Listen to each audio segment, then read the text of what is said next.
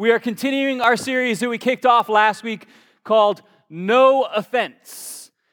Because there is a chance that in the world that you've been living in through your social media circles that maybe you have seen somebody get offended. Someone said something, whether they meant it that way or not, it doesn't matter, but offense was taken and the emotions exploded. And I think that we all have that one person in our family that it's like they're just very easily offended and they're going to let the whole world know. And if you're thinking to yourself, I don't think we have that person in our family, it might be you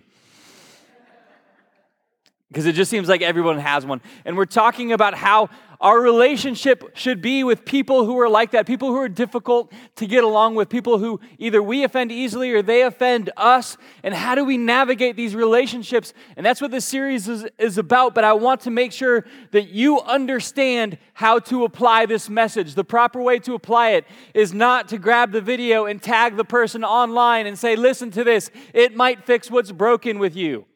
It's not about applying it to someone else. This is pointed at you. This is pointed at your heart. The teachings of this passage, you don't get to fix someone else, all right? We're fixing you today. We're working on ourselves. And if you haven't discovered yet, you cannot fix your husband. You can't do it. You can't fix your wife, but you can work on yourself. And today's message, point it at your own heart as we read it. We're going to be studying in the book of Ephesians, chapter 4, starting at verse 26. So if you have your Bible, you can open up to Ephesians chapter 4. We'll, of course, project the words up on the screen as I read it. In your anger, do not sin. Do not let the sun go down while you are still angry. And do not give the devil a foothold. Anyone who has been stealing must steal no longer, but must work, doing something useful with their own hands, that they may have something to share with those in need. Do not let any unwholesome talk come out of your mouths, but only what is helpful for building others up according to their needs, that it may benefit those who listen. And do not grieve the Holy Spirit of God, with whom you were sealed for the day of redemption. Get rid of all bitterness, rage, and anger, brawling and slander along with every form of malice. Be kind and compassionate to one another, forgiving each other, just as in Christ God forgave you.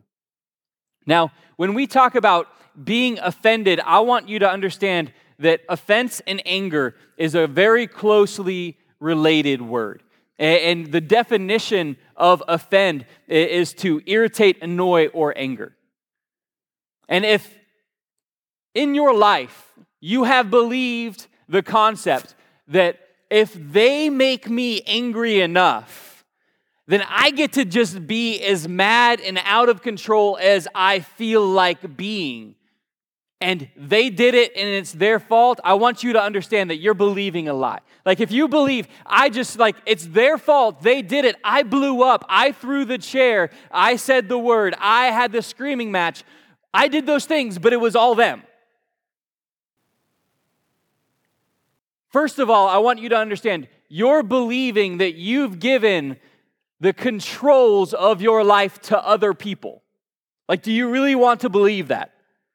Do you really want to believe that you're living your life in a style that says, anyone who's around me, here you go, you're in control. You get to choose how I act. You get to choose what I say. You get to choose what I do or don't do because depending on your behavior will de- determine, will be the thing that determines what I do. I know you don't want to live that way.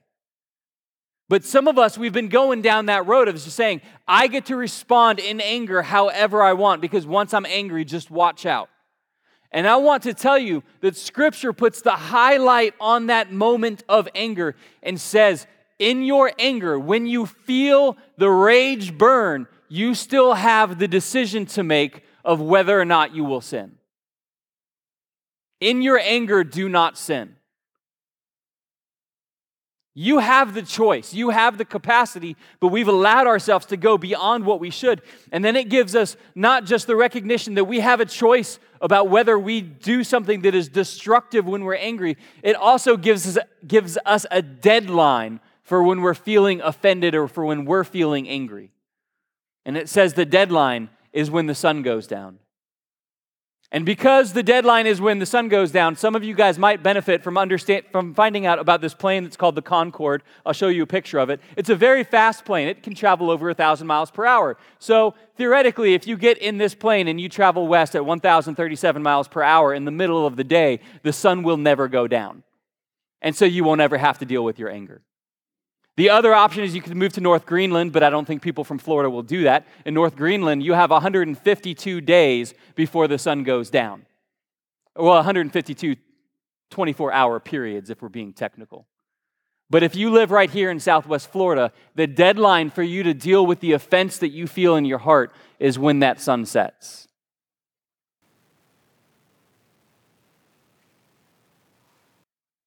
But when I talk about offense and I talk about, is there an offense that you've been carrying around with you? I'm afraid that too many of us ha- has, have allowed something that happened weeks ago, months ago, or years ago to stay right with us in this very moment. And I want to impress upon you that carrying around an offense is far too much work. Living in North Greenland is far too much work for me. Flying on a plane around the planet so I can avoid the sun going down, far too much work for me. The better thing is to say, I, I may have been hurt and they may not have even apologized yet, but because the grace that God has poured into my life, what I'm going to go ahead and do is I'm going to go ahead and forgive them before they even deserve it. Because that is what Scripture teaches me to do, and Scripture is the authority of my life, and because I want to do what is in the long run best for me. And I will sleep better at night if I am not holding on to offense. My blood pressure will be lower if I am not holding on to offense.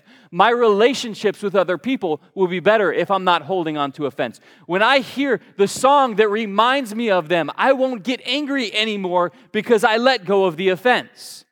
We know holding on to an offense, it does so much to us mentally and physically, but we've continued to do it as though it were some sort of benefit. Do what is right in the eyes of God. Do what is right for yourself. And make a decision that you're not going to live this lifestyle where I'm just continually offended. I want to say it this way, and we'll put this up on the screen. Being offended is inevitable, it will happen. But living offended is a choice. And I understand the natural gravity of the way that our world works and talks and interacts there's this natural compulsion to just move with the flow of everyone else and hold on to offenses and hold accounts and want to be able to hold them accountable one day and make them feel as bad as they made us feel. But I want to tell you, God has something so much better for you. And God has already given something so much better to you. You have a grace that gets to move through you. And because this is the reality of what happens when we hold on to anger and we bring it into day after day. Verse 27 describes it this way, and it says, Don't give the devil a foothold.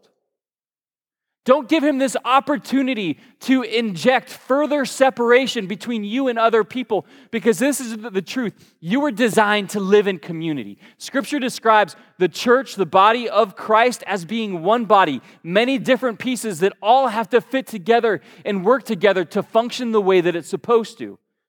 You were meant to live in a family where you, where you have a mom and a dad and, and care that, that is there. But so many of these relationships that are supposed to be healthy have been damaged by division over things that do not matter as much as that other person. It's like we're going to get so offended over, over these little issues that we're going to choose to sever relationships between family members. We're going to sever relationships between ourselves and a neighbor who is created in the image of God and is valued by God. But man, they don't want to wear a mask, so I just, I'm done with them forever. They wear a mask everywhere. It's ridiculous. They drive in a car with a mask. I can't be their friend anymore. And a generation from now, they're not even going to know what we mean by wearing masks, hopefully, just the way that we didn't until two years ago. And we've allowed things to divide us that, that it really doesn't deserve to have a foothold. When it says foothold here, that word foothold, topos, it could be translated as opportunity, or it could be translated as room or space. We get the word topography from that same root word. It's like an area. That when we allow anger and offense to hang out in our head, in our heart, it's like we're, we're saying, okay, that, that area, we're just going to leave that there and we're going to let that be destructive in who we are. And I, I want to tell you, the devil does not, des, does not deserve any topography, he does not deserve any space in your life. Like you're trying to stay cool, but he is keeping the windows and the doors open with the AC on and it's running up your electric bill. It is taking up space in your life that he does not deserve to have. It's going to damage relationships because you know that when you've been hurt significantly and you haven't healed from that hurt, when anyone does anything remotely similar, when they say a similar statement, it brings out all of this fear, all of this anger, it brings, brings up the, these walls of saying, whoa, hold, hold on. That sounds like something that I've seen before. And past offenses that we haven't healed from yet. And this is why I say this is for you, this is not for someone else. If you allow an offense to just stay in your life, what it's going to do eventually is it's going to divide you from people that you should not be divided from. the family member who left, the person who said those things. I'm not saying that the offense wasn't real. I'm just saying that you really don't need to be carrying it around with you forever. And in our culture, we love to shout about offenses and what other people have done, but we like to whisper about apologies. And I'm going to tell you, it should be the other way. When someone offends you, that's something that you should address between you and them, and it should be a quiet conversation. When you offend someone else, you should voice up and own the moment and let it be known that you're sorry. And scripture teaches us that when we have those moments that we should actually do it quickly. That we should handle it quickly before the sun goes down. And and and when we don't, it creates a division and there's people who've seen the way that our culture has been going and the way that it's been dividing for a long time. Um, you, I would guess that you probably agree with me for especially the people who've actually lived through the 1960s. Ha- has the world changed a little bit since the 1960s? Well, a few things are different, right? A few attitudes within the culture are different. Um, I came across the, this, this writing that, that was shared over the radio by a guy named Paul Harvey, who did Christian radio broadcasts in the 1960s. And, and it's titled, If I Were the Devil. And he talks about the division that, that he believes Satan would love to stir up within our culture. And this, what, this was broadcast on April 3rd, 1965. But I want to share it with you because it speaks into the division that, that I believe is destructive to churches and families but it was just so spot on. I mean, it just it had this sense of being prophetic that that you'll have to go Google it later to be like, was that really real? Um, but I want to share it with you as part of the service today. Would you go ahead and play the video? If I were the devil, if I were the devil, if I were the prince of darkness, I'd want to engulf the whole world in darkness and I'd have a third of its real estate and four-fifths of its population, but I wouldn't be happy until I had seized the ripest apple on the tree. The. So I'd set about, however necessary, to take over the United States. I'd subvert the churches first. I'd begin with a campaign of whispers. With the wisdom of a serpent, I would whisper to you as I whispered to Eve, do as you please. To the young, I would whisper that the Bible is a myth I would convince them that man created God instead of the other way around. I would confide that what's bad is good and what's good is square. And the old I would teach to pray after me, Our Father, which art in Washington.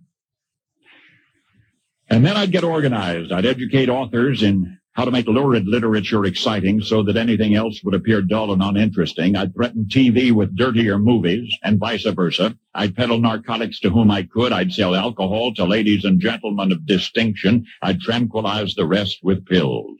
If I were the devil, I'd soon have families at war with themselves, churches at war with themselves, and nations at war with themselves, until each in its turn was consumed. And with promises of higher ratings, I'd have mesmerizing media fanning the flames. If I were the devil, I would encourage schools to refine young intellects, but neglect to discipline emotions. Just let those run wild until before you knew it, You'd have to have drug-sniffing dogs and metal detectors at every schoolhouse door. Within a decade, I'd have prisons overflowing. I'd have judges promoting pornography. Soon I could evict God from the courthouse, then from the schoolhouse, and then from the houses of Congress. And in his own churches, I would substitute psychology for religion and deify science. I would lure priests and pastors into misusing boys and girls and church money. If I were the devil, I'd make the symbol of Easter an egg and the symbol of Christmas a bottle. If I were the devil, I'd take from those who have and give to those who wanted until I had killed the incentive of the ambitious. And what'll you bet? I couldn't get whole states to promote gambling as the way to get rich. I would caution against extremes in hard work, in patriotism, in moral conduct. I would convince the young that marriage is old-fashioned, that swinging is more fun, that what you see on TV is the way to be. And thus I could undress you in public and I could lure you into bed with diseases for which there is no cure. In other words, if I were the devil, I'd just keep right on doing what he's doing. 1965. Sounds a lot like our world today. The, the divisions that he could see that, that were coming, that, that are happening now, that I believe we see it play, but we shouldn't see it play within our own households. We, not, we may not be able to shift what is happening on a national level, but you can determine what your family relationships are going to be like. You can determine what your marriage is going to be like. You can determine what your relationship with your neighbors is going to be like. And by your conduct, you'll determine what your children are like. And I believe that you were designed with a need and a sense of I should be in community, that I should have connections to other people. But we've allowed so many other things to be divisive. And so, kind of play, playing off of this and, and in, in with the message, I'm going to give three, three D's of destruction, things that will be destructive to us. And the number one is dividing families, friends, and churches. But they believe this about vaccines, but they don't believe in vaccines. And they believe in masks, or they painted the church the wrong color. They picked out carpet without discussing it with me. And so I can't possibly worship with those people anymore. Listen to me. So many things are temporary, but you were built in the eternal image of God. And there are things that will last forever. And so do not let what is temporal be destructive to what is eternal. And your family matters beyond the current political agendas that are happening all around us right now. I understand they might disagree with you about which pol- political party should be robbing us during this four years. It might be the wrong one for you right now, but at the end of the day and the end of the administration, and it rolls into another one and another one, you will continue to only have your family, and you should not lose them over who is or isn't president. You should not lose them over views of medicine right now. Because this is what I want for you, church. I want you to see the message of the gospel as the foundation and the first and foremost important thing about the way that we live our life. That I will not allow my political view to hinder my ability to share God's eternal truth with my family and my loved ones. And so, whatever issue is going on, I will never let it supersede the message of the gospel that changes lives and eternities in mindsets. And so, I will not, I, I will not, and I don't want you to allow any temporal issue to divide you from your family. The, the second D of destruction would be distract Christians from their mission. It doesn't matter what they're doing as long as they're not doing the most important thing. If churches can get distracted into political issues instead of pursuing their city with the gospel of Jesus Christ, I believe the devil would celebrate that. And if we ever become consumed with some other heartbeat than the fact that, as Luke 19 10 says, for the Son of Man came to seek and save the lost, that has to be our primary heartbeat. That is our mission, that is our purpose, that is why we exist for the proclamation and the invitation of the gospel and giving it to people to respond to, teaching them what God teaches us through Scripture about how to live this life on earth and make an eternal difference for how we use it. That has to be the number one. And so we will not get distracted from our mission over senseless things. And the third one would be to discredit their witness. Discrediting the witness of the church, it happens in different ways. First of all, it can happen with the perspective of I need to make everyone think that I am perfect all the time. And if we try, and if you've bought into the lie of wanting to wanting people to think you just have it all together, I'm going to tell you you're on the way to discrediting your witness because you don't. And I don't. We are all sinners saved by grace. And so you don't have to have a perfect face on all the time. It is okay to have struggles. It is okay to go through rough seasons. But what I want to encourage you, what will help you the most when you go through your rough season is having connection with other believers, having connection with family. It says, no matter what you walk through, we are together in this.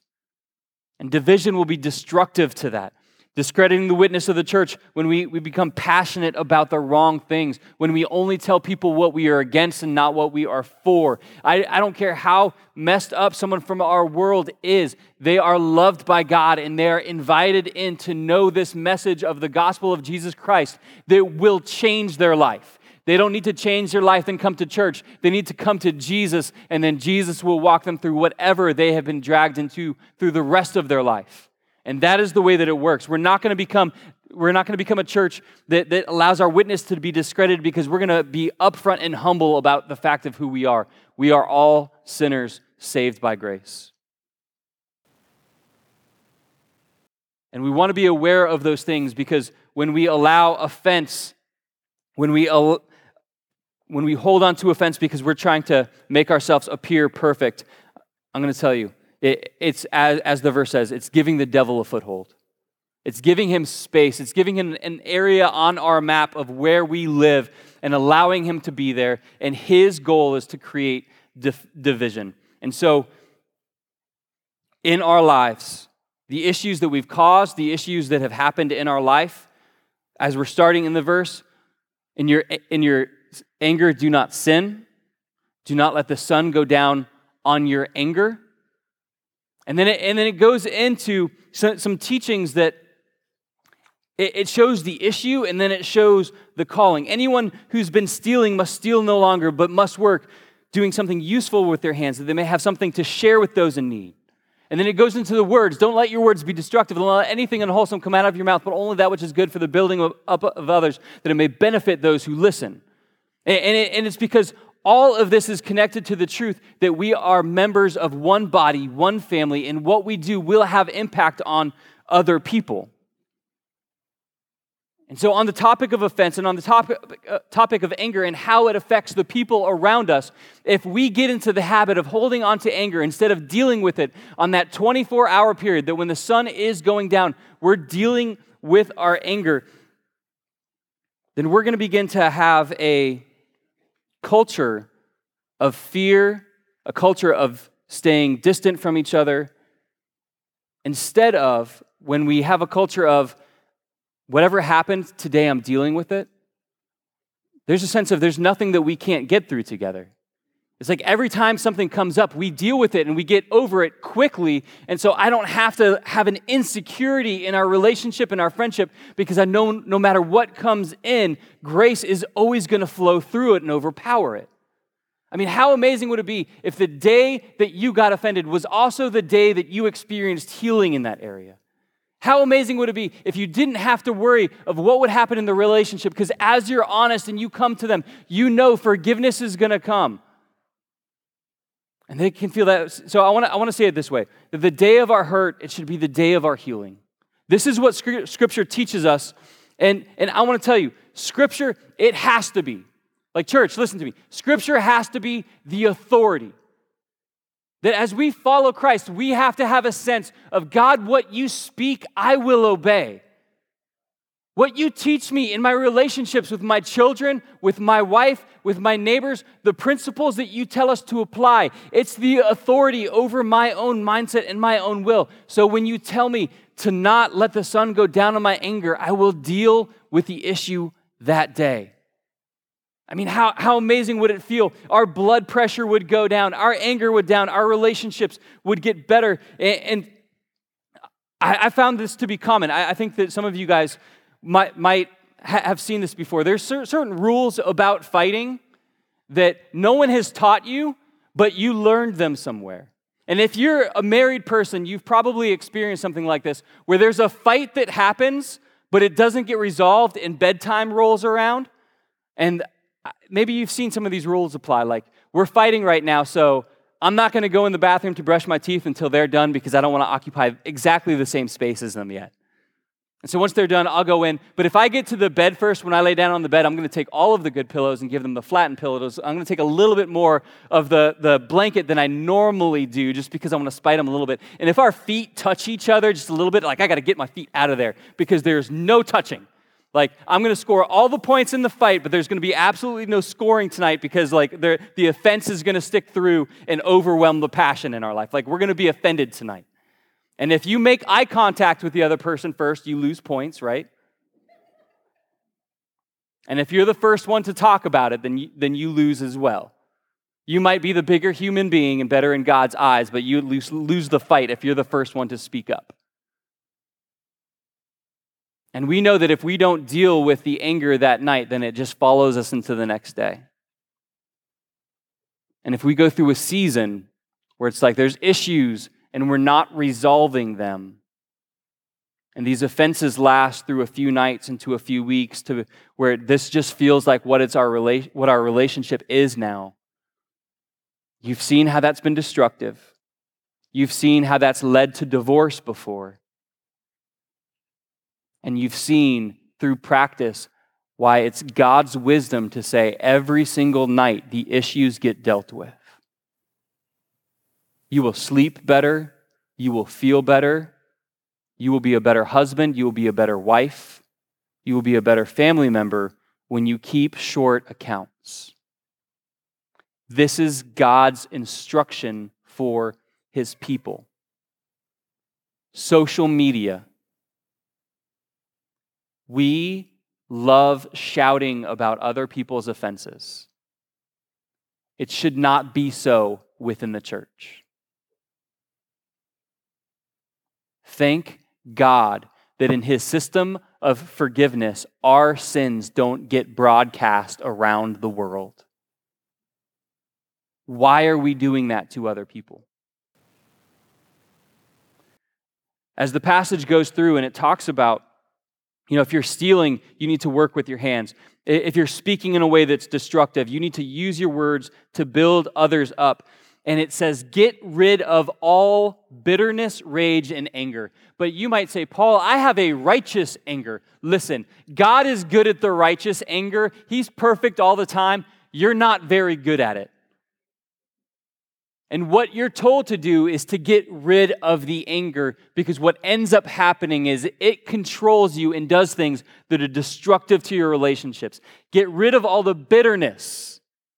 The offenses that you've held onto, they are turning you bitter and sour and destructive to other relationships. Free yourself from it.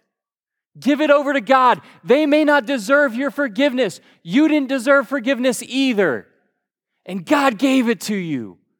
And that forgiveness gets to flow through you to other people so you don't have to carry that bitterness with you anymore. Get rid of the rage, get rid of the brawling and the slander. Every form of malice, get rid of it. And the instruction comes in verse 32 of what you should be doing be kind and compassionate. Band, if you guys will come up here, I'm going to start to close this out. Be kind and compassionate to one another, forgiving each other, just as in Christ God forgave you.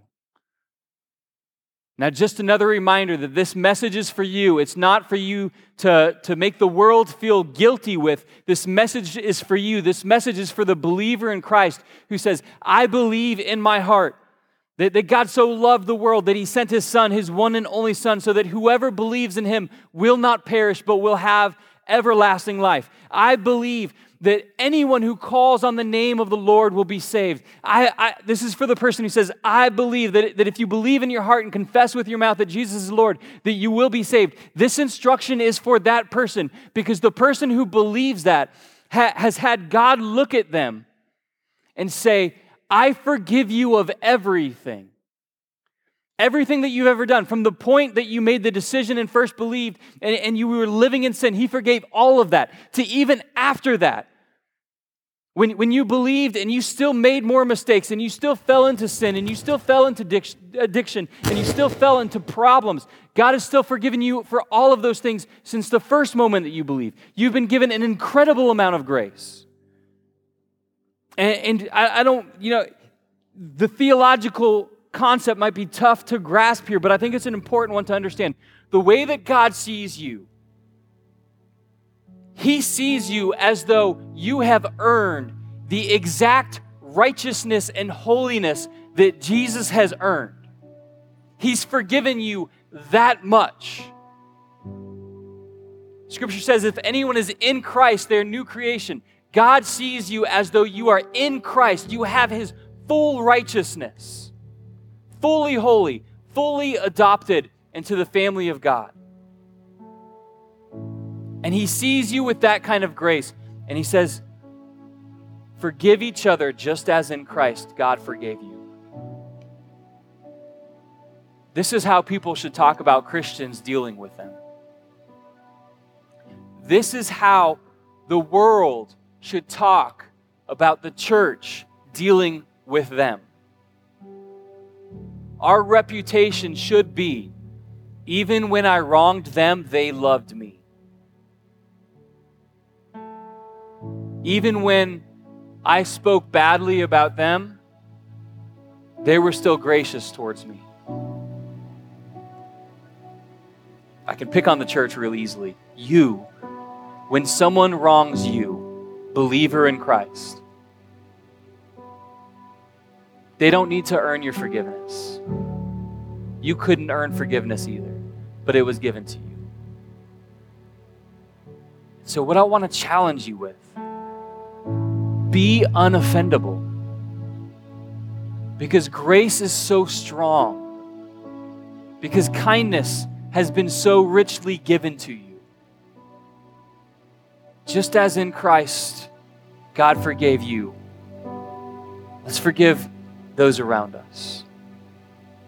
And I believe that as we live that way, you will experience a peace and a joy and a closeness in relationship with others that you feel like has been escaping you until now. Let's pray. Father, we are thankful that first of all, your grace is available to us. And we believe in our heart, we confess with our mouth right now that Jesus, you are Lord. You died on the cross and rose from the grave to give us new life and adopt us into your family. So, would you give us the courage to live differently than the culture that we were raised in? Would you give us the courage to give grace when other people don't deserve it? I know that as your church does that, they will shine like lights in the darkness. And all the glory will go to you. It's in your son's name we pray.